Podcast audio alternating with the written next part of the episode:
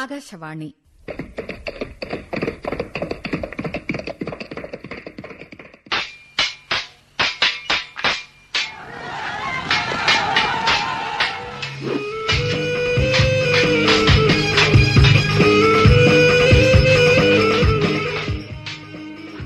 പാഥേയമായി ഈ കഥ കൂടി. നാടകം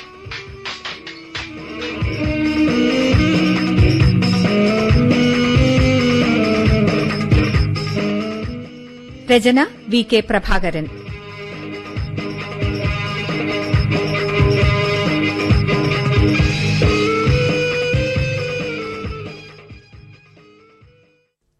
സംവിധാനം സി. കൃഷ്ണകുമാർ.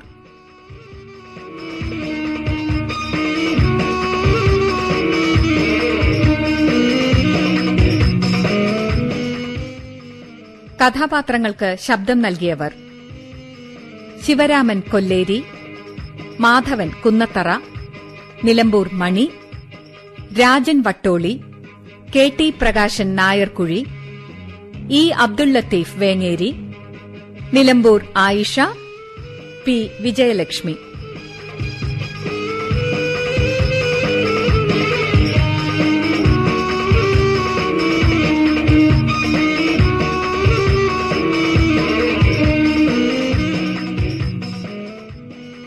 പാഥേയമായി ഈ കഥ കൂടി.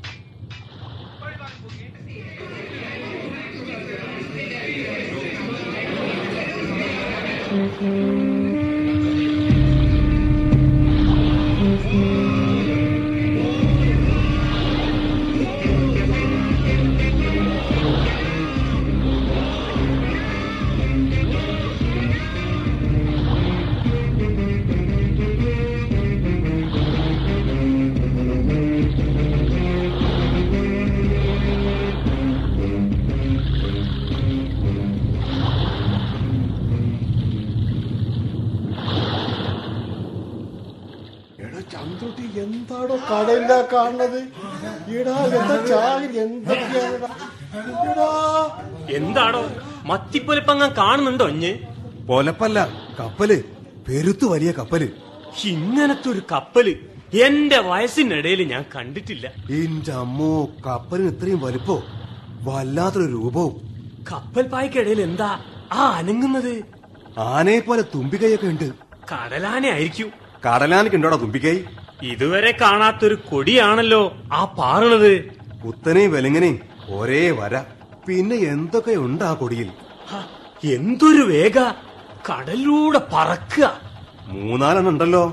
അതാ അതാ അങ്ങ് വെള്ളിയാങ്കല്ലിനപ്പുറത്തുണ്ട് രണ്ടെണ്ണം. അതാ അത് നമ്മുടെ തൂക്കിലേക്കാ നീങ്ങി വരുന്നത്. എന്ത് രസാ കാണാൻ!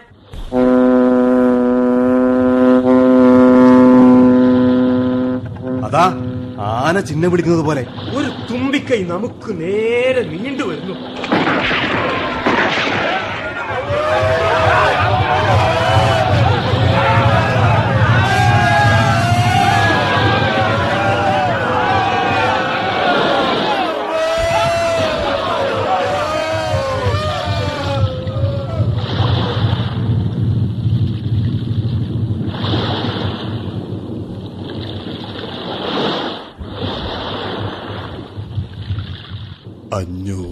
വർഷങ്ങൾക്ക് മുമ്പ് കടലിൽ പ്രത്യക്ഷപ്പെട്ട വിചിത്രമായ കപ്പലുകൾ കൗതുകത്തോടെ നോക്കി നിൽക്കുമ്പോൾ ആ കപ്പലുകളിൽ നിന്നുള്ള തീയുണ്ടകളേറ്റ് ഒന്നും മനസ്സിലാവാതെ ആരാണ് ശത്രുക്കളെന്നോ എന്തിനാണവർ തങ്ങളെ കൊല്ലുന്നതെന്നോ മനസ്സിലാക്കപ്പെടാതെ നിഷ്കളങ്കരായി മരിച്ചു വീണ നമ്മുടെ പൂർവികർ. ഈ കടലോരങ്ങളിൽ അഞ്ച് പതിറ്റാണ്ടിനിടയിൽ ജീവിച്ചു മരിച്ച നമ്മുടെ പൂർവികരെക്കുറിച്ചുള്ള ഓർമ്മകൾക്ക് മുമ്പിലാ നാം നിൽക്കുന്നത്.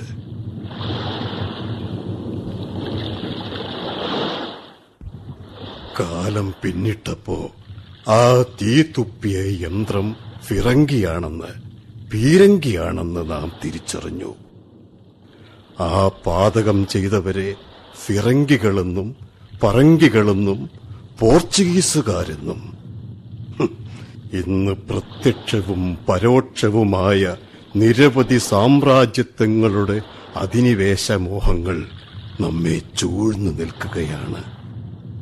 എങ്ങനെ ചെറുത്തു നിൽക്കണമെന്നറിയാതെ പതറി നിൽക്കുന്നവരുടെ മനസ്സിലേക്ക് നാല് നൂറ്റാണ്ട് മുമ്പത്തെ ഒരു പ്രഭാതം, കൃത്യമായി പറഞ്ഞാൽ ആയിരത്തി അറുന്നൂറാം ആണ്ട് മാർച്ച് മാസത്തിലെ പതിനാറാം തീയതിയിലെ പ്രഭാതം, ഈ കടൽ തിരകളിൽ അന്ന് തിളങ്ങി നിന്നത് പുതുപ്പണത്തെ മരക്കാർ കോട്ട.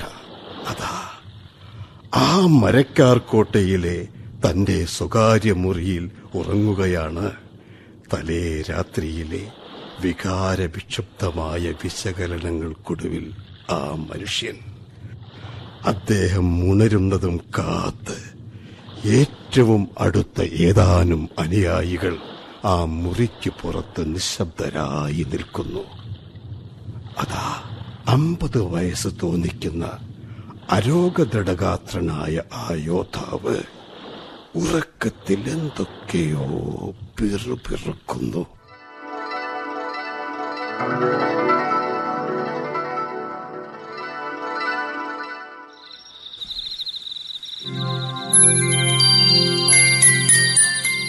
അല്ലാഹുവേ, ലോകത്തിന്റെ വെളിച്ചം അത്രയും വാരിച്ചുറ്റി എന്റെ ഇരുട്ടുകാരെ തുടങ്ങിയ ലോകത്തേക്ക് കടന്നു വന്നിരിക്കുന്ന നിങ്ങൾ നിങ്ങൾ ആരാണ്?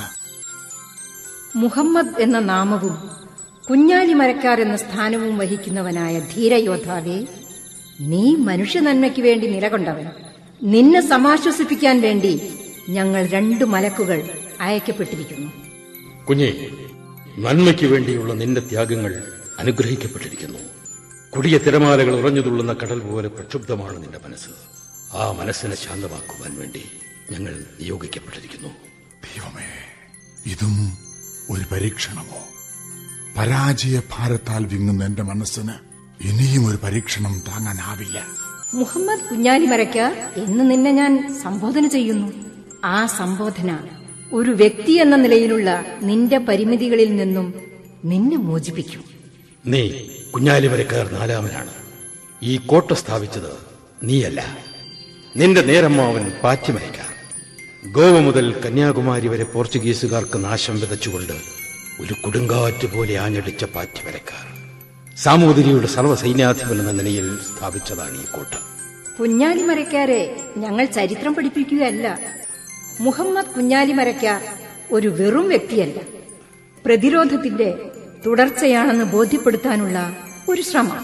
മലബാറിലെ കടൽ തീരത്ത് നൂറ് വർഷം മുൻപ് ഒരു അത്യാഹിതം നടന്നു. ആ അത്യാഹിതം എന്റെ ചോരയിൽ എഴുതപ്പെട്ടിരിക്കുന്നു. ഈ വ്യാപാര കേന്ദ്രങ്ങളിൽ നിലനിന്നിരുന്ന മര്യാദകൾ, പരസ്പര വിശ്വാസവും സമ്പത്തും കൈമാറുന്ന കച്ചവട മര്യാദകൾ എല്ലാം എല്ലാം അട്ടിമറിക്കപ്പെട്ടു. ആ സ്ഥാനത്ത് മുഷ്കും ആയുധബലവും ഭീഷണിയും ചതിയും സ്ഥാപിക്കപ്പെട്ടു. കടൽ കൊള്ളക്കാരായ ഫിറങ്കികൾ അതുമാത്രമല്ല ചെയ്തത്. അവരുടെ ലക്ഷ്യം ഇവിടുത്തെ രാജാവിന്റെ അധികാരം കൂടിയായിരുന്നു. അവരുടെ സ്വപ്നങ്ങളിൽ സാമ്രാജ്യമോഹങ്ങൾ നിറഞ്ഞു നിന്നിരുന്നു. രാജാഭിമാനത്താൽ പ്രേരിതരായി നിന്റെ വലിയമ്മാവൻ അയാളുടെ സ്വത്തും ജീവനും സാമൂതിരിയുടെ കാൽക്കൽ അടിയറ വെച്ച് പോർച്ചുഗീസ് കടൽക്കൊള്ളക്കാരെ, ആ സാമ്രാജ്യമോഹികളെ തുരത്തുവാനുള്ള തന്റെ സന്നദ്ധത അറിയിച്ചു. സാമൂതിരി മഹാരാജാവ് ആ സദസ്സിൽ വെച്ച് തന്നെ ആ സന്നദ്ധതയെ ശ്ലാഘിച്ചു. വലയസൻ എന്ന പട്ടുമരക്കാരെ കുഞ്ഞാലി മരക്കാർ എന്ന സ്ഥാനപ്പേരോടെ തന്റെ നാവിക സൈന്യാധിപനായി അവരോധിച്ചു.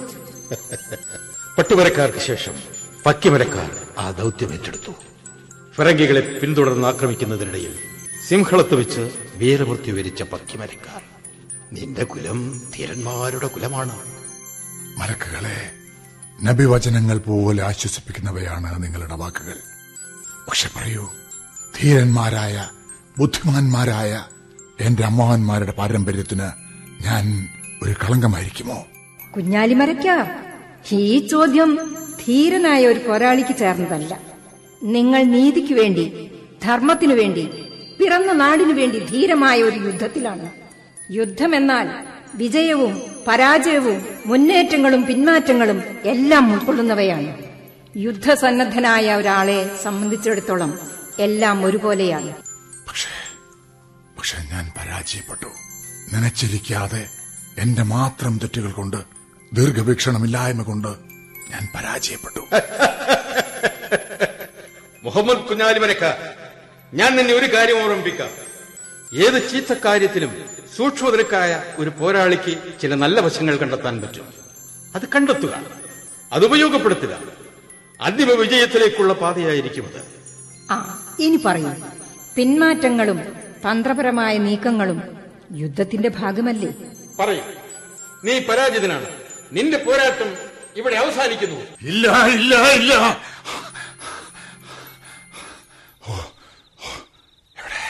ഇവിടെ മലക്കുകൾ, പ്രകാശത്തിന്റെ വസ്ത്രം ധരിച്ചവർ, എല്ലാം എല്ലാം വെറും കിനാവുകളായിരുന്നുവോ?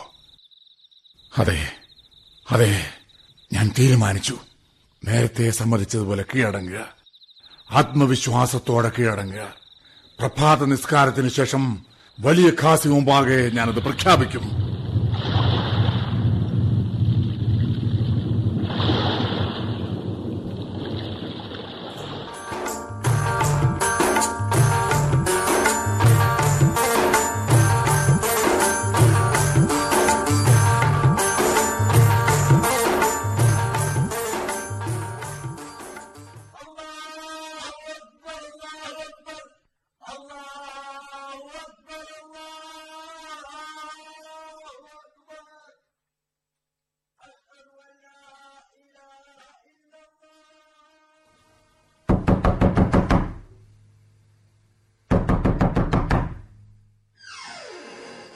അസ്സലാം വലൈക്കും. വലൈക്കും അസ്സലാം. വലിയ കാശി ഇരുന്നാലും ഓ, ഞാൻ കുഞ്ഞാലി മരക്കാരുടെ മൂത്ത മരുമകനാ, കുട്ടിയാലി. കുഞ്ഞാലി മരക്കാർ സുബഹി നമസ്കാരത്തിലാ. ആയിക്കോട്ടെ, ആയിക്കോട്ടെ. അല്ലാഹ്. ആ കുട്ടിയെ, നിസ്കാരം കഴിയുമ്പോ പറഞ്ഞാ മതി വലിയ കാശി വന്നിരിക്കുന്നു. കാശി രാവിലെ തന്നെ ഇവിടെ ഉണ്ടായിരിക്കണം. അവസാന തീരുമാനം നിങ്ങളുടെ മുമ്പാകെ വേണം എല്ലാവരെയും അറിയിക്കാനെന്ന മൂപ്പൊരു ചൊല്ലി അയച്ചത്. വല്ലാത്തൊരു മാനസിക സംഘർഷത്തിലാ അമ്മാവെ. ഇന്നലെ രാത്രി ഉറങ്ങാൻ പോകുന്നവരെ ഉറച്ചൊരു തീരുമാനത്തിലെത്തിയിട്ടില്ല. ഒന്നും കൊണ്ടും ബേജാറാവണ്ട. റബ്ബുൽ ആലമീനായ തമ്പുരാൻ കുഞ്ഞാലി മരക്കാർക്ക് നൂറായുസ് നൽകും. പിന്നെ ഈ കോട്ടയന്റെ ചിത്രം കൊത്തിയ ചെമ്പ് ബസി അങ്ങ് മക്കത്തേക്ക് അയച്ചിട്ടുണ്ട്. നേർച്ചയും ദുആകളൊന്നും വെറുതെ ആവൂല. അത് വിശ്വാസം. കിട്ടുന്ന ഒരു വഴിയും അമ്മാവ് ഉപേക്ഷിക്കൂല. ആ വലിയ ഖാസി ഇരിങ്ങപ്പള്ളി വഴിയല്ലേ വന്നത്? എന്താ അവിടുത്തെ സ്ഥിതി? പറങ്കികളുടെയും നായന്മാരുടെയും ഒക്കെ വടകര വായുന്നോരും കടപ്പനാട്ട കുറുപ്പന്മാരും ഒക്കെ ഇരിങ്ങലെത്തിയിട്ടുണ്ട്. സാമൂതിരി ഒരു മാസമായി ഇരിങ്ങൽ കോലോത്ത് തന്നെ തമ്പടിച്ചിരിക്കുകയാണ്. സാമൂതിരി യുദ്ധം കാണാൻ വന്നിരിക്കാറുള്ള ഇരിങ്ങലെ കെ കെ കൊന്നപ്പാറയില പീഠം തകർന്നത് മൂപ്പർക്ക് വലിയ ക്ഷീണായിപ്പോയി. അതെന്തേനു സംഭവം? മൂന്ന് മാസം മുമ്പ് പുലർച്ചക്കൊരു യുദ്ധം ഉണ്ടായില്ലേ? അന്ന് സാമൂതിരി പതിവ് പോലെ ഒരു എട്ടൊമ്പത് മണിക്ക് യുദ്ധം കാണാൻ കൊന്നപ്പാറയിലെ എഴുന്നള്ളി. നോക്കുമ്പോഴെന്താ കണ്ടത്? കോട്ടപ്പുഴ നിറയെ പറങ്കികളുടെയും നായന്മാരുടെയും ശവം അങ്ങനെ ഒഴുകി ഒഴുകി നടക്കണ്. എല്ലാരെയും ശപിച്ചുകൊണ്ടും ചീത്ത പറഞ്ഞുകൊണ്ടും മൂപ്പരോട്ടന മടങ്ങി. എന്തിന് പറയണേ, സാമൂതിരി പാറേമെന്ന് താഴെ എത്തി എത്തിയില്ല എന്നുള്ളപ്പോ അതാ ഒരു പൊട്ടല്. തിരിഞ്ഞു നോക്കുമ്പോ എന്താ കഥ, സാമൂതിരിക്ക് യുദ്ധം കാണാൻ കൊത്തിയുണ്ടാക്കിയ കരിങ്കൽ പീഠം ചെത്തറി തെറിച്ചേക്കണ്. ഈ തലനാരയാ തലനാരയാ എന്നൊക്കെ പറയുന്ന ഒരു രക്ഷപ്പെടലില്ലേ, അത് തന്നെ. ഓഹോ, അങ്ങനെ സംഭവിച്ചോ? ഇന്നിപ്പം പിറങ്കലുടെയും നായന്മാരുടെയും കൈനിലകളിൽ എന്താ വിശേഷം? അവരൊക്കെ ഏതാണ്ട് യുദ്ധം തീർന്നു എന്ന മട്ടിലുള്ള ആഘോഷത്തിലാ. കോട്ടയിൽ ഒരുപാട് പൊന്നും പണം ഉണ്ടെന്നൊക്കെ അവരുടെയൊക്കെ നിഗമനം.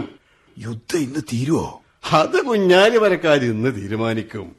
എത്ര യുദ്ധം കണ്ട ആളാ ഈ മുഹമ്മദ് കുഞ്ഞാലി മരക്കാര്. എന്ത് തീരുമാനമെടുക്കണമെന്ന് അവർക്കറിയാം. അതാ അമ്മാവന്റെ നിക്കാരം കഴിഞ്ഞു തോന്നുന്നത്, വാതിൽ തുറക്കുന്നുണ്ട്. അതാ കുഞ്ഞാലി മരക്കാർ ഇറങ്ങി വരുന്നുണ്ട്. പടച്ചോന്റെ പിരിശപ്പെട്ട അനുഗ്രഹം കിട്ടിയ മനുഷ്യനാ. എന്തൊക്കെ ബേജാറുണ്ടായിട്ടും മുഖത്തൊരു ഭാവവ്യത്യാസവും ഇല്ല. ആ ഒരു ഈമാൻ കണ്ടോ? അല്ലാ. അസ്സലാമു അലൈക്കും. വലൈക്കും അസ്സലാം. വലിയ ഖാസി കാത്തിരുന്ന് മുഷിഞ്ഞോ? ഞാൻ എഴുന്നേൽക്കാൻ അല്പം വൈകി. ഏയ്, മുഷിയാനൊന്നും ആയിട്ടില്ല. എന്നാ പിന്നെ നമുക്ക് ആ ചടങ്ങ് അങ്ങോട്ട് ആരംഭിക്കല്ലേ? ആവാം. ഇങ്ങോട്ട് ആ ഇങ്ങോട്ട് നിന്റെ ഈ ഉയർത്തിയ കൈകൾക്ക് കീഴേ നിൽക്കി. ആ യാ റബ്ബുൽ ആലമീൻ.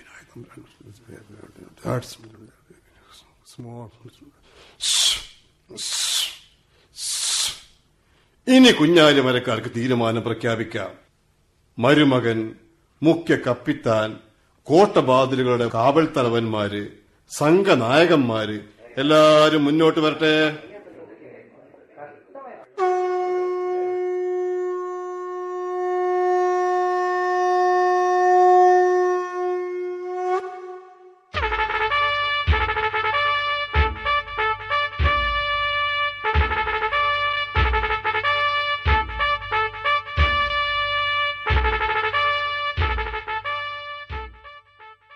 നാളിതുവരെ ഈ കോട്ട കാത്തു സംരക്ഷിച്ച് അതിനുവേണ്ടി നിരവധി ത്യാഗങ്ങൾ സഹിച്ച നായകന്മാരെ നമ്മുടെ പള്ളിയിലെ വലിയ ഖാസിയെ സാക്ഷി നിർത്തി ഇതാ ഞാൻ കുഞ്ഞാലി മരക്കാർ നാലാമൻ മുഹമ്മദ് കുഞ്ഞാലി മരക്കാർ ഈ കോട്ട, പുതുപ്പണത്തെ ഈ മരക്കാർ കോട്ട ഉപേക്ഷിക്കാൻ തീരുമാനിച്ചിരിക്കുന്നു.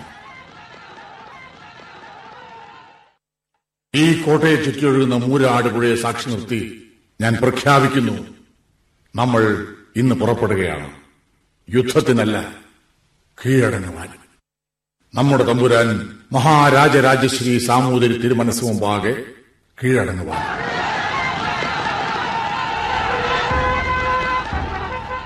ഏത് തീരുമാനത്തിനും പിന്തുണർക്കിക്കൊണ്ട് ഞങ്ങൾ ഒപ്പമുണ്ടായി മരണം വരെ, മരണം വരെ അല്ല മരണത്തിൽ.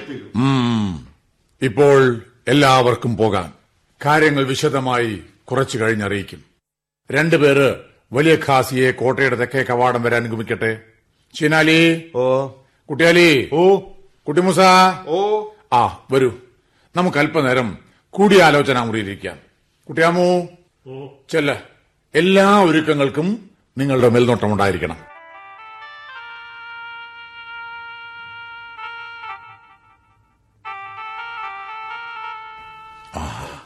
നിങ്ങൾ മൂന്നുപേരും കുറെ കൂടെ അടുത്തേക്ക് നിൽക്കുക.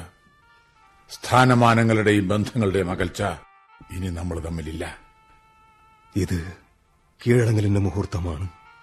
യുദ്ധത്തിലെന്ന പോലെ ഇപ്പോഴും അങ്ങ് ഞങ്ങളുടെ നായകനാണ്. ഞാൻ എപ്പോഴും അങ്ങയുടെ ആജ്ഞക്കായി കാതോർത്തിരിക്കുന്നു. അതെ, അങ്ങയുടെ പ്രിയമിത്രം ചീനാലി. ചീനാലി എന്ന വാക്കിന്റെ അർത്ഥം എനിക്കറിയില്ല. പക്ഷേ അങ്ങയുടെ ചുണ്ടുകളിൽ നിന്ന് ആ ശബ്ദം പുറപ്പെടുമ്പോൾ അത് ലോകത്തോളം ആഴവും പരപ്പും എന്റെ മനസ്സിലുണ്ടാക്കുന്നു. കുഞ്ഞാലി മരക്കാരുടെ സൈന്യത്തിലെ മുഖ്യ കപ്പിത്താൻ കുട്ടിമൂസയായി തന്നെ മരണം വരെ ജോലി ചെയ്യണമെന്നാ എന്റെ ആഗ്രഹം. അങ്ങയുടെ മരുമക്കളിൽ മൂത്താൾ ഈ കുട്ടിയാലി ഇതാ യുദ്ധത്തിലെന്ന പോലെ അങ്ങയുടെ ആജ്ഞക്കായി കാതോർത്തിരിക്കുന്നു. അങ്ങ് പറയുക, ഞങ്ങൾ അക്ഷരം പ്രതി അനുസരിക്കാം. നിങ്ങൾ മൂന്നുപേരും ഈ മുഹൂർത്തത്തിൽ എനിക്ക് ചുറ്റുമുണ്ടായിരിക്കണം. ഓ ചിനാലി, ഓ മലാക്കയിൽ വെച്ച് ഞാൻ പിടിച്ചെടുത്ത പോർച്ചുഗീസ് കപ്പലിലെ അടിമകളുടെ കൂട്ടത്തിലാണ് നിന്നെ ഞാൻ ആദ്യമായി കണ്ടത്. അതെ, ഞാൻ അന്ന് ചെറിയൊരു ചെക്കനായിരുന്നു. ഈ കോട്ടയിൽ ഈ കോട്ടയോടൊപ്പം വളർന്നു, കോട്ടയോടൊപ്പം വലുതായി. ചെറിയ വയസ്സിലെ ഒരു അടിമയുടെ ജീവിതം എന്റെ മേലേക്ക് വലിച്ചെറിഞ്ഞ പോർച്ചുഗീസ് കടൽ കഴുകന്മാർക്കെതിരെ ആകാവുന്നത്രയും പൊരുതി. ചിനാലി, ലോകത്തിന്റെ ഏതോ ഭാഗത്ത് ജനിച്ചു വളർന്ന നിന്നോട് ഞങ്ങൾ സാമൂതിരിയുടെ പ്രജകൾ കടപ്പെട്ടിരിക്കുന്നു. ഇപ്പോൾ ഈ അവസാന നിമിഷങ്ങളിൽ നീ എന്റെ കൂടെ ഉണ്ടായിരിക്കണം. നീ എന്റെ വലത് ഭാഗത്ത് തന്നെ ഉണ്ടായിരിക്കണം. എന്നെ സംബന്ധിച്ചിടത്തോളം യുദ്ധത്തിന് ഇടവേളകളോ അവസാനമോ ഇല്ല. അങ്ങയുടെ ആജ്ഞ ഞാൻ സ്വീകരിക്കുന്നു. കുട്ടിയാലി, ഓ അള്ളാഹു അനുവദിക്കുകയാണെങ്കിൽ അടുത്ത കുഞ്ഞാലി മരക്കാറാകേണ്ടവനാണ് നീ, സാമൂതിരിയുടെ അടുത്ത നാവിക സൈന്യാധിപൻ, എന്റെ സ്വന്തം മരുമകൻ കുഞ്ഞാലി മരക്കാർ അഞ്ചാമൻ. കുട്ടിയാലി, ഓ നമ്മുടെ പൂർവികരുടെ രക്തം വീണ് ചുവന്ന കടലാണിത്. നമ്മുടെ വംശസ്ഥാപകൻ വലിയ സൻ എന്ന പട്ടി മരക്കാർ, സിംഹളത്ത് വെച്ച് വീരമൃത്യു വരിച്ച പക്കി മരക്കാർ, എന്റെ നേരമ്മാവൻ പാറ്റി മരക്കാർ, നമ്മെ കടലിലെ ഗറില്ലാ യുദ്ധതന്ത്രം പഠിപ്പിച്ച് കടലിന്റെ ആഴവും പരപ്പും മനസ്സിലാക്കിച്ചു തന്ന കുട്ടിയാലി മരക്കാർ, എല്ലാവരുടെയും അനുഗ്രഹം നിനക്ക് മേലുണ്ടാവും. സർവോപരി ചോമായിപ്പള്ളി ഖബറിസ്ഥാനിൽ അന്ത്യവിശ്രമം കൊള്ളുന്ന നമ്മുടെ വംശത്തിന്റെ ആത്മീയ ഗുരുനാഥൻ ഷെയ്ഖ് സൈനുദ്ദീൻ മഖ്ദൂമിന്റെ അനുഗ്രഹവും. എന്റെ നേരമ്മാവ, കഴിഞ്ഞ ഒരു നൂറ്റാണ്ട് കാലമായി ഈ കടലായ കടലിലെല്ലാം നമ്മൾ ഉണ്ടായിരുന്നു. പിറങ്കികളെ നിരന്തരം വേട്ടയാടിക്കൊണ്ട് അവരുടെ അധിനിവേശ മോഹങ്ങളെ സാധ്യമായ രീതിയിലെല്ലാം നാം തുരത്തി. ബംഗാൾ ഉൾക്കടലിൽ, സിംഹള തീരങ്ങളിൽ, അറബിക്കടലിൽ ഉടനീളം, ലക്ഷദ്വീപ് സമൂഹങ്ങളിൽ, ഈ ഹിന്ദു മഹാസമുദ്രമാകെ പോർച്ചുഗീസ് കടൽ കഴുകന്മാർക്കെതിരെ നിരന്തരം യുദ്ധം നടത്തി. ഭാരതത്തിലെ മറ്റൊരു രാജാവിനും സ്വന്തമായി പേരിന് പോലും ഒരു നാവികസേന ഇല്ലാതിരുന്ന കാലത്ത് സാമൂതിരിയുടെ നാവികസേന കുഞ്ഞാലി മരക്കാർമാരുടെ നേതൃത്വത്തിൽ കടലായ കടലെല്ലാം ഭരിച്ചു. അതേ ഭരണം സാമൂതിരിയുടെ പേരിൽ തുറന്നു നടത്തുവാൻ പടച്ചോൻ എന്നെ ആവതാക്കട്ടെ. ഇപ്പോ എന്റെ നേരമ്മാവൻ ഈ പ്രതിസന്ധിയെ നേരിടാൻ എന്നെ അനുഗ്രഹിച്ചാലും. കുട്ടിയാലി, ഓ ഈ കോട്ടയിൽ വെച്ച് അന്ത്യശ്വാസം വലിച്ച എന്റെ നേരമ്മാവൻ, ഈ കോട്ടയുടെ സ്ഥാപകനായ പാറ്റി മരക്കാർ എന്റെ കാതിൽ മന്ത്രിക്കുന്നു. ഈ തിരിച്ചടികൾ താൽക്കാലികം മാത്രമാണ്, താൽക്കാലികം മാത്രം. ഈ മുഹൂർത്തത്തിൽ കുട്ടിയാലി, എന്റെ മരുമകനെ, ഓ നീ എന്റെ ഇടത് ഭാഗത്ത് തന്നെ ഉണ്ടായിരിക്കണം. ഓ ഈ കുട്ടിമൂസയ്ക്ക് എന്താണ് അവിടുത്തെ ആജ്ഞ? കുട്ടിമൂസ, ഓ ഈ വിളറിയ മുഖം നിന്റേത് തന്നെയോ? കന്യാകുമാരി മുനമ്പ് നിന്റെ പേര് കേൾക്കുമ്പോൾ കോരിത്തരിച്ചിരുന്നു. ഫിറങ്കികളുടെ ദുസ്വപ്നങ്ങളിൽ എന്നും ഉറയൂരിയ വാളുമായി നീ അലറി പാഞ്ഞുകൊണ്ടിരുന്നു.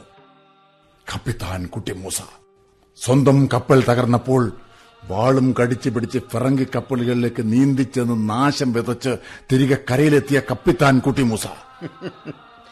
അങ്ങയുടെ പ്രശംസ എന്നെ വികാരാധീനനാക്കുന്നു. കൊച്ചു തോണികളിൽ ഇരുട്ടിന്റെ മറപറ്റി പീരങ്കികളുടെ ആക്രമണ പരിധി മറികടക്കുന്ന കടലിലെ ഒളിപ്പൂർ തന്ത്രം നമുക്ക് പറഞ്ഞു തന്ന കുട്ടിയാലി മരക്കാരുടെ പേരക്കിടാവാ ഞാൻ. ആ പേര് മനസ്സിൽ ധ്യാനിക്കുമ്പോ എനിക്കൊന്നിനെയും ഭയമില്ല. ഈ പരാജയം വിജയത്തിനും പരാജയത്തിനും ഇടയ്ക്കുള്ളൊരു ഇടവേള മാത്രം. പറയൂ, ഞാൻ എവിടെ ഉണ്ടായിരിക്കണം? കുട്ടിമൂസ, നീ എന്റെ തൊട്ടുപിറകിൽ തന്നെ ഉണ്ടായിരിക്കണം. വലത് ഭാഗത്ത് ചീനാലി, എന്റെ ആത്മമിത്രം. ഇടത് ഭാഗത്ത് എന്റെ അനന്തരാവകാശി കുട്ടിയാലി. തൊട്ടുപിറകിൽ ധീരരിൽ ധീരനായ കപ്പിത്താൻ കുട്ടിമൂസ. എനിക്ക് അഹങ്കരിക്കാൻ തോന്നുന്നു. ഇത് ഇത് കീഴടങ്ങലല്ല, വിജയത്തിലേക്കുള്ള തന്ത്രപരമായൊരു നീക്കം മാത്രം. കീഴടങ്ങുക എന്നത് ഞങ്ങളെ ഒട്ടും ഭയപ്പെടുത്തുന്നില്ല. നൂറു കൊല്ലമായി നമ്മുടെ മാതൃരാജ്യത്തെ കീഴടക്കുവാൻ ശ്രമിച്ചുകൊണ്ടിരിക്കുന്ന പോർച്ചുഗീസുകാരുടെ മുമ്പിലല്ല നാം കീഴടങ്ങുന്നത്. രാത്രികാലങ്ങളിൽ നമ്മുടെ കടൽ തീരത്ത് വന്നിറങ്ങി സാമൂതിരിയുടെ പ്രജകളെ തട്ടിക്കൊണ്ടുപോയി അടിമച്ചന്തയിൽ വിൽക്കുന്ന വിറങ്കകൾക്ക് മുമ്പിലല്ല നാം കീഴടങ്ങുന്നത്. അതെ അതെ, മാടായിൽ വെച്ച് പിടിച്ചെടുത്ത കപ്പലിലെ സാമൂതിരിയുടെ പ്രജകളെ മുഴുവൻ കൊന്ന് ശവശരീരം കൊത്തി നുറുക്കി പീരങ്കികളിൽ കുത്തി നിറച്ച് കണ്ണൂർ നഗരത്തിന് നേർക്ക് നിറയൊഴിച്ച് ചിതറി തെറിപ്പിച്ച് കണ്ണൂരിന് ഒരുപാട് കാലം ശവഗന്ധം കൊണ്ട് നിറച്ച പോർച്ചുഗീസ് കഴുകന്മാർക്ക് മുമ്പിലല്ല നാം കീഴടങ്ങുന്നത്. ദൂതനായിപ്പോയ തലപ്പമണ്ണ നമ്പൂതിരിയുടെ കാതറുത്ത് പകരം നായ്ച്ചെവി തുന്നിപ്പിടിപ്പിച്ച് തിരിച്ചയച്ച നരാധമന്മാരായ ഫിറങ്കികൾക്ക് മുമ്പിലല്ല നാം കീഴടങ്ങുന്നത്. കുട്ടികളെ, നാം കീഴടങ്ങുന്നത് നമുക്കുപ്പും ചോറും തന്ന് ഊട്ടി വളർത്തിയ സാമൂതിരി രാജാവിന്റെ കാൽക്കലാണ്. മാമാങ്കത്തിന് തിരുനാവായലെ നിലപാടതറയിൽ സാമൂതിരി പ്രതാപവാനായി നിൽക്കുമ്പോൾ നാം അഭിമാനത്തോടെ ഓർത്തിരുന്നു. നമ്മുടെയൊക്കെ രക്തവും വിയർപ്പും കൊണ്ട് ഊട്ടിയുറപ്പിച്ച അസ്ഥിഭാരത്തിന്മേലാണ് മഹാരാജാവ് സർവാഭരണഭൂഷിതനായി നിൽക്കുന്നത് എന്ന്. ആ പാദങ്ങളിൽ വീഴാൻ നമ്മൾ ലജ്ജിക്കേണ്ടതില്ല. ആ പാദങ്ങളിൽ തന്നെയാണ് നമ്മുടെ പൂർവികർ ഷെയ്ഖ് സൈനുദ്ദീൻ മഖ്ദൂമിന്റെ നിർദ്ദേശപ്രകാരം അവരുടെ സ്വത്തും ജീവനും ആയുധങ്ങളും അടിയറ വെച്ചുകൊണ്ട് പോർച്ചുഗീസ് കടൽ കൊള്ളക്കാരെ തുരത്തുവാനുള്ള സന്നദ്ധ പ്രകടിപ്പിച്ചത്. ഒരു നൂറ്റാണ്ടുകാലത്ത് നാവിക യുദ്ധം നമ്മൾ നാല് തലമുറകളായി നയിച്ചു പോകുന്നത് തികച്ചും നൂതനവും ശരിയുമായ മാർഗത്തിലൂടെ തന്നെയായിരുന്നു. പിന്നെ എവിടെയാണ് നേരം മാവ നമുക്ക് വിളിച്ചത്? കുട്ടികളെ, സാമൂതിരിയും കുഞ്ഞാലി മരക്കാരും ഒരിക്കലും അകലാൻ പാടില്ലായിരുന്നു. അടിയോടിയുടെ ഭാര്യയെക്കുറിച്ചും അറ്റുപോയ ആനവാലിനെക്കുറിച്ചുമുള്ള എല്ലാ കഥകളല്ല അവരകറ്റിയത്. ഇരിയിൽ നിന്ന് കോഴിക്കോട്ടേക്ക് സഞ്ചരിച്ചെത്തുമ്പോഴേക്കും ഏറെ രൂപമാറ്റം വരാറുള്ള അത്തരം കഥകളുടെയൊക്കെ പിറകിലുള്ള സത്യം അടിയോടിക്കും കടത്തനാട്ട കുറുപ്പന്മാർക്കും വടകര വാഴുന്നവർക്കും പിന്നെ മങ്ങാട്ടച്ഛനും നന്നായി അറിയാം. പിന്നെ പിന്നെ എന്തായിരുന്നു? എനിക്ക് തോന്നുന്നത് അതിന് കാരണം മറ്റൊന്നുമല്ല, ചെറുപ്പക്കാരൻ സാമൂതിരിയുടെ ദീർഘവീക്ഷണമില്ലാത്ത ഭരണശൈലി. അതെ, ദീർഘവീക്ഷണമില്ലായ്മ. ദീർഘവീക്ഷണം ദീർഘവീക്ഷണം മുപ്പത് വയസ്സ് മാത്രം പ്രായമുള്ള സാമൂതിരിക്ക് അറബിക്കടൽ എന്നത് ഇത്തിരി വലിയൊരു ജലശേഖരം മാത്രമാണ്. നാവികർക്കേ അറിയൂ കടലിന്റെ അനന്ത വിശാലത. കടലിൽ നിന്ന് നോക്കുമ്പോൾ കോഴിക്കോട് രാജ്യം ഇത്തിരി വൃക്ഷത്തലപ്പുകൾ മാത്രമാണെന്ന് അവർക്ക് മാത്രമേ അറിയൂ. പക്ഷേ കുഞ്ഞാലി മരക്കാർമാർക്കറിയാമായിരുന്നു ആ വൃക്ഷത്തലപ്പുകൾക്കിടയിൽ ഒഴിഞ്ഞ സ്ഥലമാണ് അവരെ പെറ്റുപോറ്റിയതെന്ന്, പാലൂട്ടി വളർത്തിയതെന്ന്. ലോകത്തിന്റെ ഏത് ഭാഗത്തെത്തിച്ചേർന്നാലും ആ വൃക്ഷത്തലപ്പുകളുടെ മഹത്വം അവർ ഹൃദയത്തിൽ സൂക്ഷിച്ചിരുന്നു. ആ വൃക്ഷത്തലപ്പുകൾക്കിടയിലെ മനുഷ്യരിൽ ഒരാളായി അവർ സ്വയം തിരിച്ചറിഞ്ഞിരുന്നു. ഇന്നലെ രാത്രി എനിക്കതിപ്പോഴും വിശ്വസിക്കാൻ കഴിയുന്നില്ല. റുമീസിൽ നിന്നും വരുത്തിയ ഉറുമിയെന്ന ആയുധവും ചോദിച്ചുകൊണ്ട് അങ്ങ് ഞങ്ങളെല്ലാം വിളിച്ചുണർത്തി. മാമാങ്കത്തിനെത്തുന്ന ചാവറുകളെപ്പോലെ ഫിറങ്കികളുടെയും നായർപ്പടയാളികളുടെയും കൈനിലയത്തിലേക്ക് ഇരച്ചു കയറി നമ്മുടെ ആളുകളെയെല്ലാം ഈ കോട്ടയിൽ നിന്ന് രക്ഷപ്പെടുത്തുവാൻ ആഹ്വാനം ചെയ്തുകൊണ്ടേയിരുന്നു. നിങ്ങളെയെല്ലാം ചാവേറുകളാക്കി മാറ്റാൻ പോവുകയാണോ എന്ന് നിങ്ങൾ സംശയിച്ചു. എനിക്ക് ചിത്തഭ്രമം പിടിപെട്ടോ എന്ന് പേടിച്ച് നിങ്ങളെല്ലാവരും എന്നെ തടഞ്ഞു. ചിനാലി, നീ അത് എന്നെ ഓർമ്മിപ്പിച്ചത് നന്നായി. ഇന്നലെ ഞാൻ കണ്ടൊരു ദുസ്വപ്നമാണ് അതിനെന്നെ പ്രേരിപ്പിച്ചത്. ഞാൻ കണ്ട സ്വപ്നത്തിൽ നമ്മൾ കീഴടങ്ങാൻ ചെല്ലുമ്പോൾ ഫിറങ്കിപ്പടനായകൻ ഫുട്ടാഡോയും സാമൂതിരിയും പരസ്പരം കണ്ണിറക്കുന്നു. സാമൂതിരിയുടെ മുഖത്ത് വഞ്ചനയുടെ തിരയിളക്കം ഞാൻ കണ്ടു. മുമ്പത്തെ സാമൂതിരി തിരുമുൽപ്പാട് തീപ്പെട്ട ദിവസം കൊട്ടാരത്തിൽ ഉപചാപക വൃന്ദത്തിന്റെയും പുതിയ സാമൂതിരിയുടെ മുഖത്ത് കണ്ട അതേ തിരയിളക്കം. പക്ഷേ നിങ്ങളെല്ലാവരും എന്നോട് ചോദിച്ചു, സാമൂതിരിക്ക് വേണ്ടി ഒരു നൂറ്റാണ്ട് കാലം അത്രയും യുദ്ധം ചെയ്ത കുഞ്ഞാലി മരക്കാർമാരെ സാമൂതിരിക്ക് മറക്കാൻ കഴിയുമോ എന്ന്. ഇല്ല, ഇല്ല. നിങ്ങളുടെയൊക്കെ ഉപദേശം ഞാൻ സ്വീകരിച്ചു. എന്റെ ചിന്തയും പ്രവർത്തനവും ഒരു സാഹസമാണെന്ന് ഞാൻ തിരിച്ചറിഞ്ഞു. എനിക്ക് ചുറ്റും ഖുർആൻ വചനങ്ങൾ ഉരുവിട്ടുകൊണ്ടിരുന്ന മൊല്ലാക്കന്മാർ ഉറപ്പു നൽകിയിട്ടുണ്ട്, ഞാൻ മരിക്കില്ല. സിംഹളത്തിൽ വെച്ച് കൊല്ലപ്പെട്ട വലിയമ്മാവനും ഈ കോട്ടയിൽ വെച്ച് അന്ത്യശ്വാസം വലിച്ച നേരമ്മാവനും എന്നോട് മന്ത്രിക്കുന്നു, ഇല്ല, സാമൂതിരി ചതിക്കില്ല. സാമൂതിരി തിരുമുൽപ്പാട്, ചേരമാൻ പെരുമാളുടെ പിന്തുടർച്ചാവകാശി നമ്മുടെ രാജാവാണ്. നോക്കൂ ചിനാലി, ഓ, ഇരുട്ട് ഉരുകിമായി നെയ് പ്രഭാതത്തിൽ ഈ കോട്ടപ്പുഴ എത്ര ശാന്തമാണ്.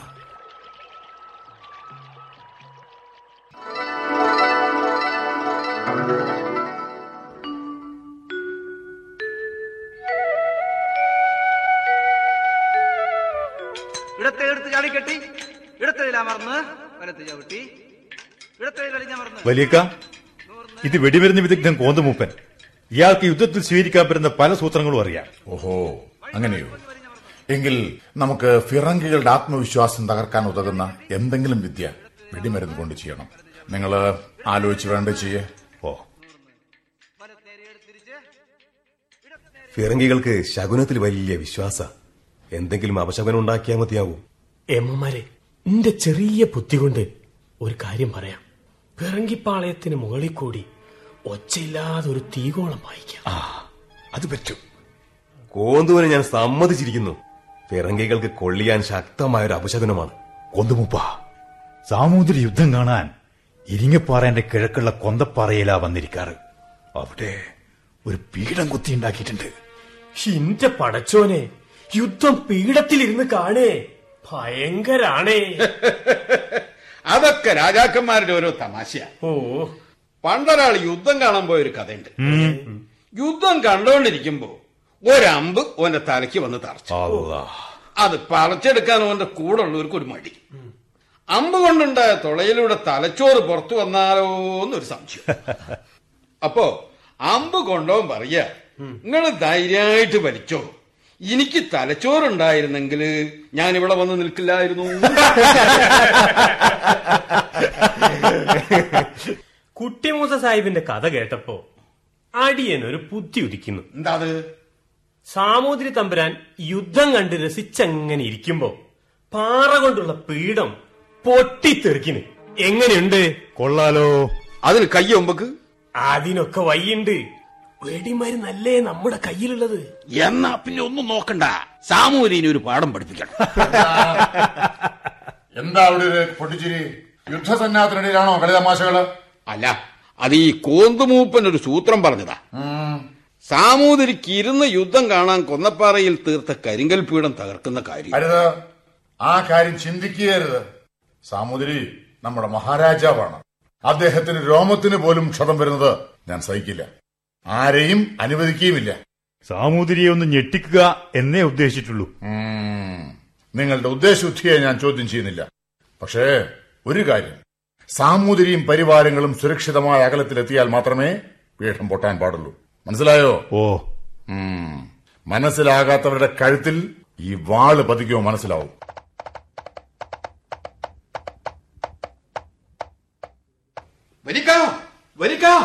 ശത്രുവിന്റെ പടനീക്കത്തെ കുറിച്ച് ഒരു രഹസ്യം ഒരു രഹസ്യം ചോർന്ന് കിട്ടിയിരിക്കുന്നു. പറയേ. ഇരിങ്ങലെ പടിഞ്ഞാറ് പാറയുടെ മുകളിലാ ശത്രു സൈന്യങ്ങളുടെ നീക്കങ്ങൾ നിയന്ത്രിക്കുന്ന കപ്പിത്താൻ ഒളിച്ചിരിക്കുന്നത്. പടിഞ്ഞാറ് നിന്നും തെക്ക് നിന്നും വടക്ക് നിന്നും ഒരേ സമയത്ത് ആക്രമിക്കാനാ പരിപാടി.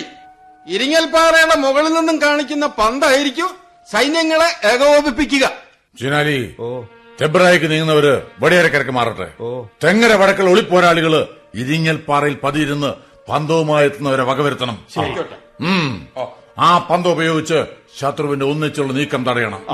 അവരുടെ സൈന്യം മൂന്ന് ദിക്കിലും മൂന്ന് സമയത്ത് നീങ്ങട്ടെ. നമ്മുടെ സൈന്യത്തെ അതിനനുസരിച്ച് വിന്യസിക്കുക. വേഗം.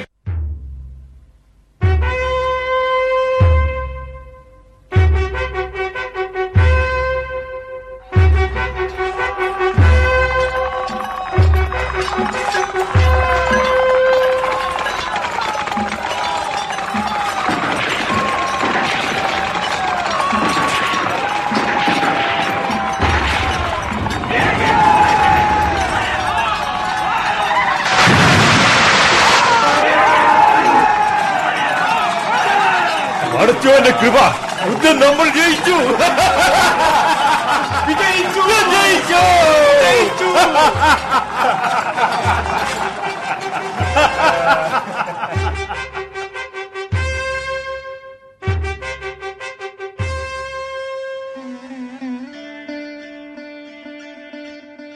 കോന്തുമൂപ്പരുടെയും ചാരന്മാരുടെയും ആസൂത്രണങ്ങൾ വിജയിച്ചു.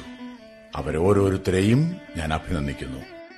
ഫിറങ്കികളുടെ തലയ്ക്ക് മീതെ ഉയരത്തിൽ പറന്ന തീഗോളം അവരങ്കലാപ്പിലാക്കി. ഇരിങ്ങൽപ്പാറയിലെ സൂചനകൾ നമ്മുടെ നിയന്ത്രണത്തിലായത് ശത്രുവിനെ ഛിന്നഭിന്നമാക്കുവാൻ ഉതകി. ഒടുവിൽ തന്റെയും സഖ്യസൈന്യത്തിന്റെയും പരാജയം കണ്ട് ധൃതി പിടിച്ച് മടങ്ങിയ സാമൂതിരിക്ക് പിന്നിൽ കരിങ്കൽ പീഠം നുറങ്ങിത്തെറിച്ചതോടെ നമ്മുടെ ഇന്നത്തെ വിജയം ഉച്ചയ്ക്ക് മുമ്പേ പൂർത്തിയായി. എല്ലാവരും എല്ലാവരും ആഹ്ലാദിക്കുവൻ.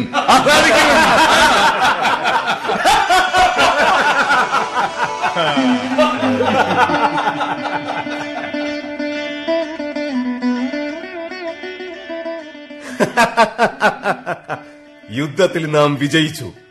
അഞ്ഞൂറോളം പോർച്ചുഗീസ് പട്ടാളക്കാരും സാമൂതിരിയുടെ നായന്മാരും മരിച്ചു വീണു. അതിൽ നാൽപ്പതോളം പേർ ഉന്നത സ്ഥാനങ്ങൾ വഹിച്ചിരുന്ന തലവന്മാർ. പക്ഷേ ആ വിജയങ്ങളെല്ലാം ഇന്നിവിടെ നമ്മളെ ഈ കോട്ടയ്ക്കകത്തെ തടവുകാരാക്കി മാറ്റാൻ ഫിറങ്കികൾക്കും അവരോടൊപ്പം ചേർന്ന നായന്മാർക്കും കഴിഞ്ഞു. ഇന്ന് നാം തടവുകാരാണ്. കീഴടങ്ങലല്ലാതെ മറ്റൊരു വഴിയും മുന്നിൽ അവശേഷിക്കാത്ത വിധം ദുർബലരുമാണ്. അതെ, കിഴക്ക് ഭാഗത്തു നിന്നും കോട്ടയ്ക്ക് നേരെ ആക്രമണം അഴിച്ചുവിട്ട ആ പതിനേഴ് കപ്പലുകൾ അതെങ്ങനെ നമ്മുടെ കണ്ണുവെട്ടിച്ച് അങ്ങോട്ട് കടന്നു? ആ കപ്പലുകൾ മൂടാടി കീഴൂർ വഴി കരയിലൂടെ ആനകളും ആളുകളും ചേർന്ന് വലിച്ചു കൊണ്ടുപോകായിരുന്നു. ഓഹോ, അങ്ങനെയോ? നമ്മുടെ കണക്ക് കൂട്ടലുകളെ മുഴുവൻ തെറ്റിച്ച് ആ നീക്കത്തെപ്പറ്റി ഒരു ചാരനും കോട്ടയിലേക്ക് വിവരം തന്നില്ല. ഫുട്ടാടോ ഫുട്ടാടോ നാം പല പ്രാവശ്യം ഏറ്റുമുട്ടിയ ആ ഫിറങ്കി പടനായകൻ, അവന്റെ കഴിവുകളെ നാം കുറച്ചു കണ്ടു. അവൻ കീഴൂർ കടവിലേക്ക് കരയിലൂടെ കപ്പലുകൾ വലിച്ചു കൊണ്ടുപോയി. മൂരാട് പുഴയിലൂടെ കിഴക്ക് ഭാഗത്തു നിന്നും പുതിയൊരാക്രമണ മുഖം തുറക്കാൻ പരിപാടിയിട്ടു. അത് മുൻകൂട്ടി മനസ്സിലാക്കാൻ നമുക്ക് കഴിഞ്ഞില്ല. അതിനു മുൻപ് അവൻ വിദഗ്ധമായ കോട്ടയെ ജനങ്ങളിൽ നിന്ന് ഒറ്റപ്പെടുത്തി. എന്റെ പിഴവ്, എന്റെ പിഴവ്, ഈ കോട്ടയുടെ പിഴവ്. ഇപ്പോൾ നമ്മുടെ കൂടെ നാനൂറ് യോദ്ധാക്കൾ മാത്രമാണ് അവശേഷിക്കുന്നത്. ശരിയായ ഭക്ഷണം പോലും ഇല്ലാതെ അവശരായവർ, മുറിവേറ്റവർ. കിഴക്കുനിന്നുമുള്ള ആക്രമണത്തിൽ നമ്മുടെ പാണ്ടികശാലകളും ധാന്യപ്പുരകളും കത്തിപ്പോയിരിക്കുന്നു. അവരുടെ ഭാഗത്ത് ആയിരത്തി ഇരുന്നൂറ് പറങ്കി പടയാളികൾ, അത്രയും തന്നെ നായർ പടയാളികൾ, കൊച്ചിയിൽ നിന്നെത്തിയ പടയാളികൾ വേറെയും. പടിഞ്ഞാറും കിഴക്കും പീരങ്കിപ്പടകളും വെടിക്കോപ്പുകളുമായി നൂറുകണക്കിന് കപ്പലുകൾ. തകർന്ന കോട്ട. അതെ, അതെ, കീഴടങ്ങലല്ലാതെ നമുക്ക് മുന്നിൽ മറ്റൊരു മാർഗവുമില്ല.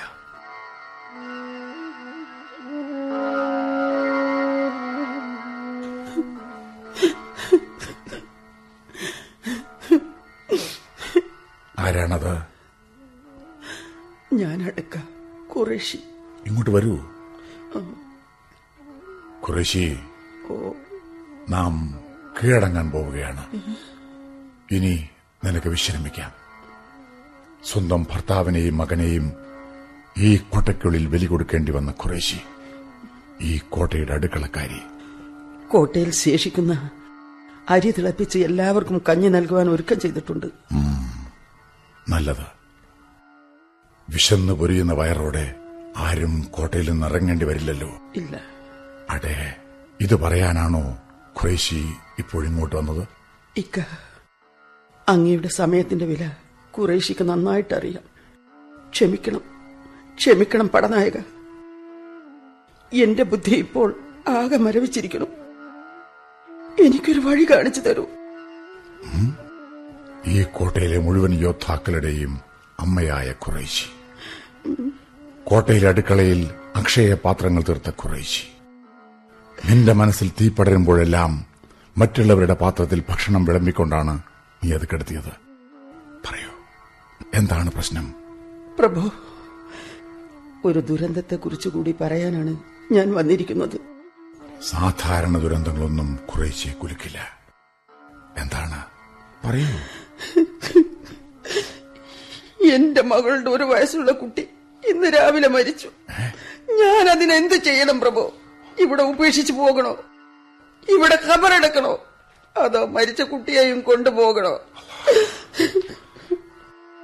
കുട്ടിയാമോ, ഒന്നിങ്ങോട്ട് വരൂ. കുട്ടിയാമോ, ഇതാ നമ്മുടെ അടുക്കളക്കാരി ഖുറേഷി. അവരുടെ മകളുടെ കുട്ടി ഇന്ന് രാവിലെ മരിച്ചു. ഒരേ ആഗ്രഹം എന്താന്ന് വെച്ചാൽ അതുപോലെ നമുക്ക് ചെയ്യാം.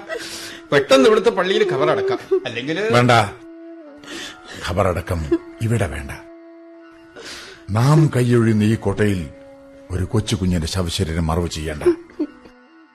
കാരണം നമ്മൾ ഉപേക്ഷിച്ചു പോയാൽ ഈ കോട്ട ശത്രുക്കൾ കല്ലിന്മേൽ കല്ല് ശേഷിക്കാതെ തകർക്കും. നിധി കുഴിച്ചിട്ടതാണെന്ന് കരുതി പുതിയ കബറുകളെല്ലാം അവർ കുഴിച്ച് മറിക്കും. പാടില്ല, പാടില്ല. നമ്മുടെ പിഞ്ചോമനിയുടെ മൃതശരീരത്തിന് അങ്ങനെ ഒരു ഗതി വരാൻ പാടില്ല. രമോ ഓ വേണ്ടത് ചെയ്യേ. കുറേശി കുറേശി ചെന്നോളൂ. കുട്ടിയാമോ എല്ലാ സഹായവും ചെയ്തു തരും. കുറേശിത്ത വന്നോളൂ.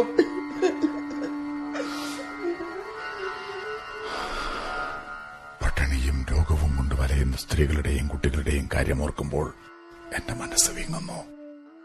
ഉള്ളാളിലെ റാണി തിരുമാലാദേവി കടൽ വഴി അയച്ച മൂവായിരം ചക്കരി നമുക്ക് നഷ്ടപ്പെട്ടു. കരവഴി എത്തുമെന്ന് പ്രതീക്ഷിച്ച കോലത്തിരി രാജാവിന്റെ സഹായം, കണ്ണൂരിലെ ആര്യരാജാവിന്റെ സഹായം, പൊന്നാനിയിലെ ബന്ധുക്കളുടെ സഹായം ഒന്നും ഒന്നും യഥാസമയം എത്തിച്ചേരാതെ നാം ഒറ്റപ്പെട്ടു പോയി. ശിനാലേ, എവിടെയാണ് നമുക്ക് പഴിച്ചത്? എവിടെയാണ്? അങ്ങ് തെറ്റിദ്ധരിക്കുകയില്ലെങ്കിൽ എന്റെ വിലയിരുത്തൽ ഞാൻ പറയാം. ഫിറങ്കികളുടെ കുതന്ത്രങ്ങൾ മുൻകൂട്ടി കണ്ട് തടയുന്നതിൽ നാം അലസത കാണിച്ചു. നമ്മുടെ പൂർവികന്മാർ നേടിത്തന്നതും നാം നേടിയതുമായ യുദ്ധവിജയങ്ങൾ നമ്മെ അഹംഭാവികളാക്കി. കുട്ടിമുസുക്ക, പ്രധാനമായൊരു കാര്യം നമ്മൾ തീരെ ശ്രദ്ധിച്ചില്ല. ഹിന്ദുവിനും മുസ്ലിമിനുമിടയിൽ മതവൈരം വിളക്കിവിടാൻ ബോധപൂർവമായ അപവാദ പ്രചരണങ്ങൾ നടത്തി കോട്ടയ്ക്ക് ചുറ്റുമുള്ള ജനങ്ങളിൽ നിന്നും കോട്ടയെ ഒറ്റപ്പെടുത്തി. കൊള്ളക്കഥകൾ പ്രചരിപ്പിച്ച് ജനങ്ങളുടെ മനസ്സിലെ കുഞ്ഞാലി മരക്കാരെ ഒരു സാമൂഹ്യദ്രോഹിയായി ചിത്രീകരിച്ചു. ഉറ്റവർ പോലും നമ്മളോട് അടുക്കാൻ പഠിച്ചു. ആരുടെ ആരുടെ ബുദ്ധിയിലാണ് നമുക്ക് പരിചയമില്ലാത്ത ഈ യുദ്ധതന്ത്രങ്ങൾ രൂപം കൊണ്ടത്? സാമൂതിരിയുടെ ഉപദേശകരായി ഫിറങ്കിപ്പാതിരിമാർ കയറിപ്പറ്റിയത് നാം ഗൌരവത്തിലെടുത്തില്ല. ഒരു കോട്ടയുടെ നിലനിൽപ്പിന് കരയിലെ ജനങ്ങളുടെ പിന്തുണ അനിവാര്യമാണ് എന്ന കാര്യം നാം മറന്നു. ഈ വിലയിരുത്തലുകൾ അല്പം താമസിച്ചുപോയി. നാം പരാജയപ്പെട്ടു. സാരമില്ല, സാരമില്ല ജിനാലി. ഏത് പരാജയവും വിജയത്തിലേക്കുള്ള ഏതൊക്കെയോ വഴികൾ അവശേഷിപ്പിച്ചിട്ടാണ് കടന്നുപോവുക. അത് കണ്ടെത്തുക, അതായിരിക്കട്ടെ ഇനി നമ്മുടെ ലക്ഷ്യം. ഇതാ കോട്ടവാതിൽ തുറക്കാൻ സമയമായി. അതിനു മുൻപ് എനിക്ക് ഈ പരാജയപ്പെട്ട പടനായകന് എന്റെ പടയാളികളോട് സംസാരിക്കണം. എല്ലാവരോടും വരാൻ പറയേ.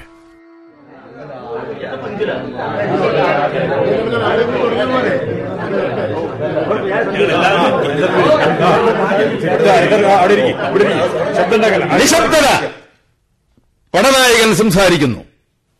എന്റെ ഉടപ്രഭുകളെ, മതത്തിനോ ദേശത്തിനോ പ്രായത്തിനോ വേർതിരിക്കാനാവാത്തൊറ്റ മനസ്സോടെ, ഒരൊറ്റ ലക്ഷ്യത്തോടെ, മരണത്തെ പോലും നിസ്സാരമാക്കി ഒരുമിച്ച് നിന്നവരാണ് നാം, അല്ലേ? ഈ കോട്ടയ്ക്ക് വേണ്ടി ജീവൻ ദാനം നൽകിയവർക്ക് ആദരാഞ്ജലികൾ അർപ്പിച്ചുകൊണ്ട് ഞാൻ പറയുന്നു, ഇനി അങ്ങോട്ട് എന്റെ ജീവനേക്കാൾ വിലയേറിയതാണ് നിങ്ങൾ ഓരോരുത്തരുടെയും ജീവൻ. സാമൂതിരിയുമായി നമ്മുടെ മിത്രങ്ങൾ ഉണ്ടാക്കിയ കീഴടങ്ങൾ കരാർ പ്രകാരം നിങ്ങളെല്ലാം സ്വതന്ത്രരാക്കി പോകാൻ അനുവദിക്കും. ഇല്ല, ഇല്ല, എന്റെ ജീവന് ഭീഷണി ഉണ്ടാവില്ല എന്നും അവർ അറിയിച്ചിട്ടുണ്ട്. നമുക്കത് വിശ്വസിക്കാം. മധുരയിലെ നായിക്ക് രാമേശ്വരത്ത് ഒരു കോട്ട പണിയാൻ അനുവാദവും സഹായവും നൽകാമെന്ന് അറിയിച്ചിട്ടുണ്ട്. നിങ്ങളെല്ലാവരും വൈകാതെ രാമേശ്വരത്തെത്തണം. അവിടെ നിങ്ങൾക്കെല്ലാ സൌകര്യങ്ങളും ഒരുക്കിത്തരാൻ ആളുകളുണ്ടായിരിക്കും. കുഞ്ഞാലി മരക്കാർമാർ നാളിതുവരെ സ്വരുക്കൂട്ടിയ സമ്പത്ത് മുഴുവൻ ഈ കോട്ടയിൽ സൂക്ഷിച്ചിട്ടുണ്ട് എന്നാണ് നമ്മുടെ ശത്രുക്കളുടെ വിശ്വാസം. നമ്മൾ കീഴടങ്ങിക്കഴിഞ്ഞാൽ പിടിച്ചെടുക്കുന്ന ആ സമ്പത്ത് എങ്ങനെ വീതം വെക്കണം എന്നാണ് ശത്രുപാളയത്തിലെ ചൂട് പിടിച്ച ചർച്ച. സ്വന്തം നാട്ടുകാരോട് കാണിച്ച അനീതിയിൽ രോഷാകുലരായ നായർ പടയാളികളെ സമാധാനിപ്പിക്കാൻ സാമൂതിരി നൽകിയ കൈക്കൂലി ഈ സമ്പത്തിന്മേലുള്ള അവകാശമാണ്. ആദ്യം കാണുന്നവർക്ക് ആദ്യം എടുക്കാം. വേണ്ട, നിങ്ങൾ ആരും ഭയപ്പെടേണ്ട. അവർക്ക് കൊള്ളയടിക്കാൻ ഇവിടെ സമ്പത്തേറെയൊന്നും അവശേഷിക്കുന്നില്ല. കുഞ്ഞാലി മരക്കാർമാർ നാളിതുവരെ സ്വരുക്കൂട്ടിയ സമ്പത്ത് മുഴുവൻ ഈ കോട്ടയുടെ സമ്പത്താണ്. അതുകൊണ്ട് തന്നെ നിങ്ങൾ ഓരോരുത്തരുടേതുമാണ്, അല്ലേ? അതെ, അതെ. ആ, രാമേശ്വരത്ത് നിങ്ങൾ എത്തുമ്പോഴേക്കും ആവശ്യമായ അത്രയും ധനം അവിടെ എത്തിയിരിക്കും. പിന്നെ കോട്ടവാതിൽ തുറക്കുമ്പോൾ ആദ്യം സ്ത്രീകളും കുട്ടികളും പുറത്തിറങ്ങണം. പിറകെ നിങ്ങൾ ആണുങ്ങളും. പ്രിയപ്പെട്ടവരെ, വല്യമ്മ, നിങ്ങളോടൊക്കെ ഞാൻ എന്തെങ്കിലും തെറ്റ് ചെയ്തിട്ടുണ്ടെങ്കിൽ അത് പുറത്തു തരിക. അങ്ങനെ പറയരുത്, അങ്ങനെ പറയരുത്. നിങ്ങൾ എനിക്ക് വേണ്ടിയും ഈ കോട്ടയ്ക്ക് വേണ്ടിയും ചെയ്ത ധീരോചിതമായ ത്യാഗങ്ങൾക്കും മനസ്സിൽ സൂക്ഷിച്ച വീര്യത്തിനും നന്ദി, നന്ദി, നന്ദി. കുഞ്ഞാലി മരക്കാർ നാലാമൻ നീണാൾ വാഴട്ടെ. കുഞ്ഞാലി മരക്കാർ നാലാമൻ നീണാൾ വാഴട്ടെ. കുഞ്ഞാലി മരക്കാർ നാലാമൻ നീണാൾ വാഴട്ടെ. കുഞ്ഞാലി മരക്കാർ നാലാമൻ നീണാൾ വാഴട്ടെ. നീണാൾ വാഴട്ടെ.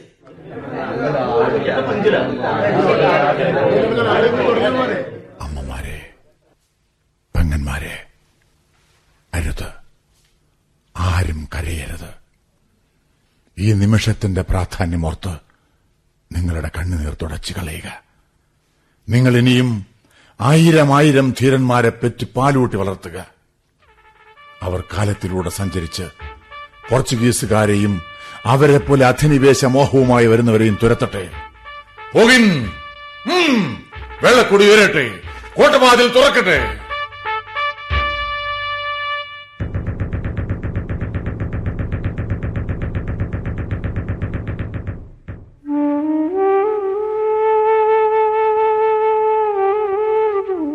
പടനായക, ഇതാ ഞാൻ കുറേശി, സ്വന്തം പേരക്കിടാവിന്റെ ശവശരീരവുമായി.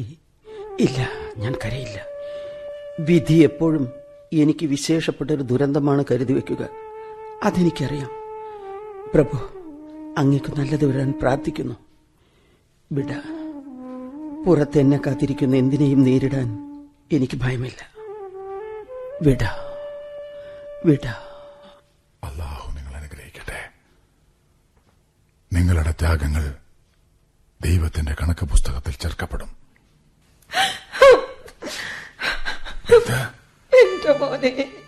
എന്നെ പ്രസവിച്ച് എന്റെ സ്വന്തം ഉമ്മ വിതുമ്പുകയോ? പാടില്ല, പാടില്ല.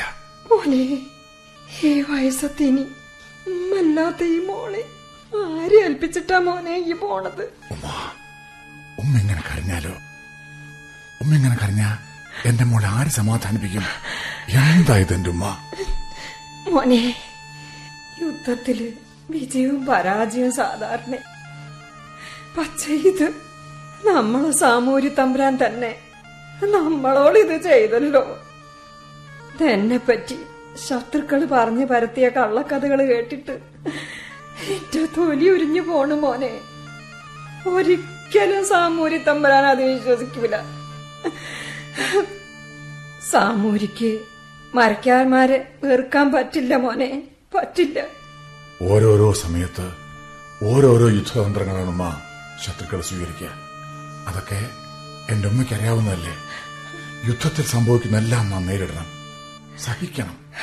സാരമില്ല മോനെ, സാരമില്ല. ഞാനിനി കരയില്ല. നെയ്യ് നിന്റെ അമ്മമാരെ മനസ്സിൽ വിചാരിച്ച് കരളുറപ്പോടെ നിൽക്കുക. അല്ലാഹ് സർവശക്തനാണ്, നിനക്ക് നല്ലതേ വരുത്തൂ. ഉമ്മ ധൈര്യമായിട്ട് പോയിക്കോളൂ. ഞാൻ വേഗം ഉമ്മയുടെ അടുത്തെത്തും. രാമേശ്വരത്ത് ഇതിനേക്കാൾ വലിയൊരു കോട്ട പണിത് ഉമ്മയെ അതിൽ പാർപ്പിക്കും. എല്ലാ അമ്മാവന്മാരെക്കാളും ധീരമായി ഞാൻ ഫിറങ്കികളെ തുരത്തും. എന്റെ വിജയം കണ്ട് സാമൂതിരി രാജാവ് എന്നെ കെട്ടിപ്പുണരുന്നൊരു ദിവസം വരും. പോകുമ്മ, ഒന്ന് നിൽക്കൂമ്മ. എന്താ മോനെ? ഇതാ ഈ നിസ്കാരത്തോ വാര വാങ്ങൂ. ഉമ്മയ്ക്കും മോൾക്കും തരാൻ എന്റെ കയ്യില് ഇപ്പൊ ഇത് മാത്രമേ ഉള്ളൂ. എന്റെ മോനെ, എന്റെ കൽബില് എന്നുണ്ടാവും. എന്റെ മോനെ എനിക്ക് തിരികെ കിട്ടാൻ ഞാൻ ദുആ ചെയ്തുകൊണ്ടേയിരിക്കും. നോക്ക, ഇതാ ഈ തുവാലുകൊണ്ട് എന്റെ കണ്ണീര് തുടച്ചു കളയണം. നിനക്ക് നല്ലത് വരട്ടെ. എന്റെ കണ്ണടയുന്നത് വരെ ഈ മോക്ക് ഞാനുണ്ടായിരിക്കും. എല്ലാ സ്ത്രീകൾക്കും ഉമ്മ മാതൃകയാവണം. ഉമ്മയുടെ കുലം ധീരന്മാരുടെ കുലമാണ്. എന്റെ മോൾ കുഞ്ഞിപ്പാത്തു, അവരുടെ മക്കന ഞാനൊന്നും നേരാക്കി കൊടുക്കട്ടെ. ഉമ്മ, അവളുടെ കൈ വിടരുതേ ഉമ്മ. ഇല്ല മോനെ, കുരുത്തം കെട്ട പെണ്ണാണ് അവള്.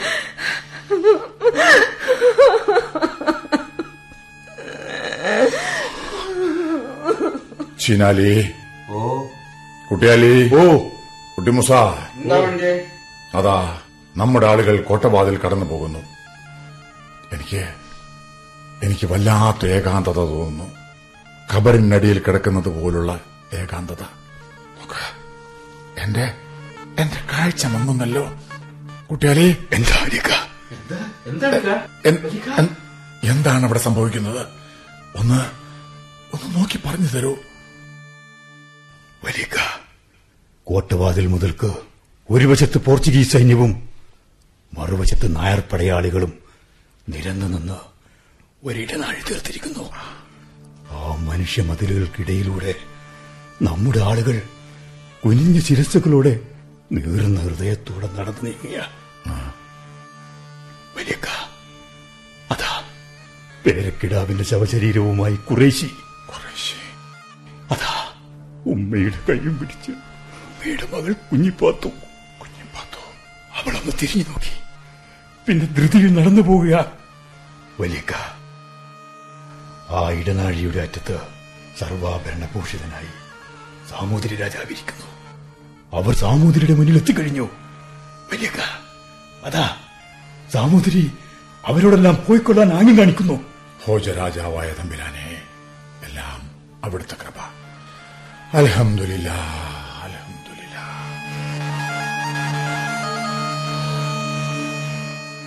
ചീനാലി.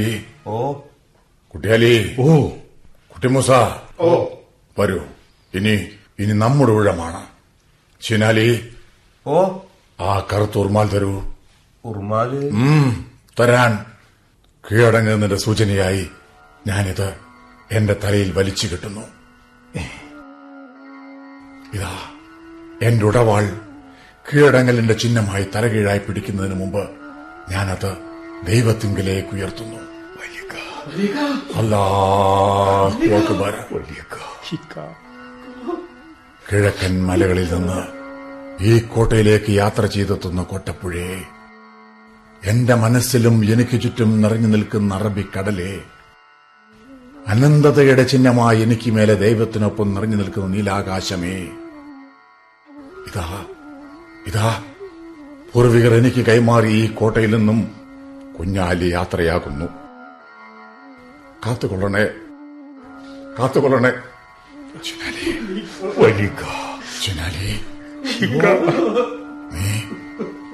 നീ എന്റെ വലത് ഭാഗത്ത് തന്നെയില്ലേ? ഇതാവുണ്ട് കുട്ടിയാലി.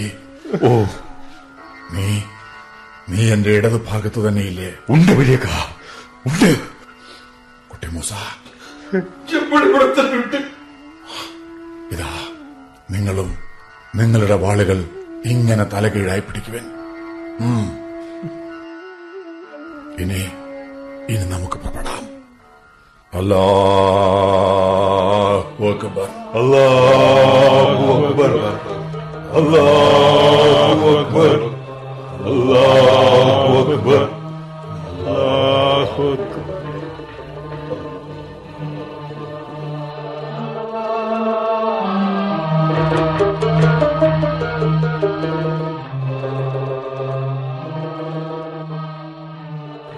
ഞാൻ കോട്ടക്കൽ കുഞ്ഞാലി മരക്കാർ എന്ന മുഹമ്മദ് കുഞ്ഞാലി മരക്കാർ ഇതാ മഹാരാജ രാജശ്രീ സാമൂതിരി മഹാരാജാവിന്റെ തൃപ്പാദങ്ങളിൽ ഉടവാൾ സമർപ്പിച്ച് സാഷ്ടാംഗം പ്രണമിക്കുന്നു.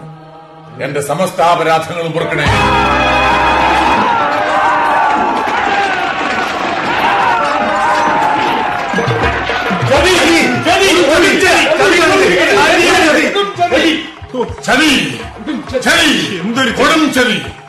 കീഴടങ്ങാൻ വന്നവനെ ബന്ധിക്കുന്ന വഞ്ചന.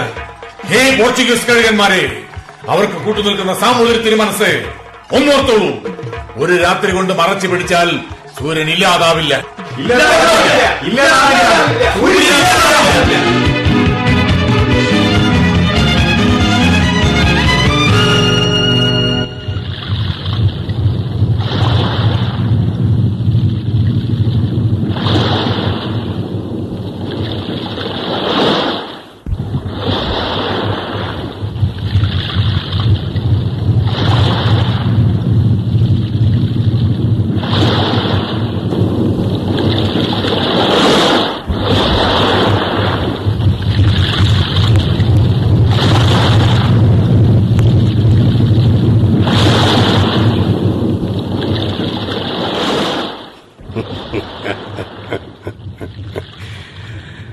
അധിനിവേശത്തിനെതിരായി ചെറുത്തുനിന്നവനെ വിദേശികൾ ചതിയിൽ ബന്ധിക്കുന്നു.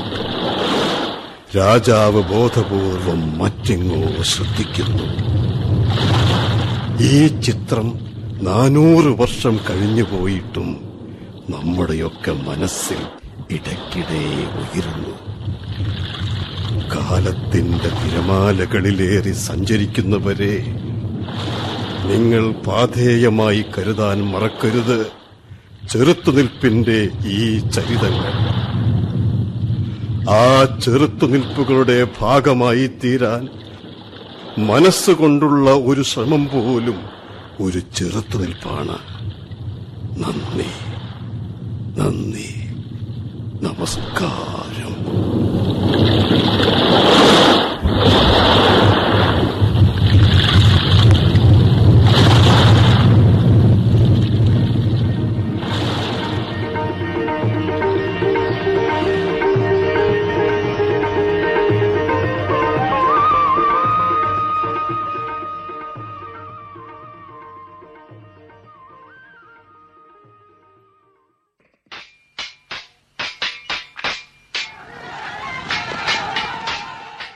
പാഥേയമായി ഈ കഥ കൂടി.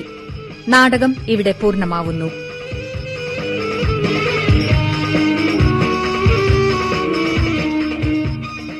രചന വി. കെ. പ്രഭാകരൻ.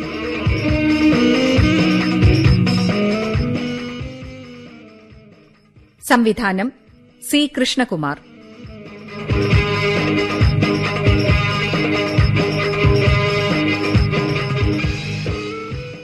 കഥാപാത്രങ്ങൾക്ക് ശബ്ദം നൽകിയവർ: Sivaraman Kolleri, Madhavan Kunnathara, Nilambur Mani, Rajan Vattoli, K. T. Prakashan Nayarkuzhi, E. Abdul Latheef Vengeri, Nilambur Ayisha, P. Vijayalakshmi.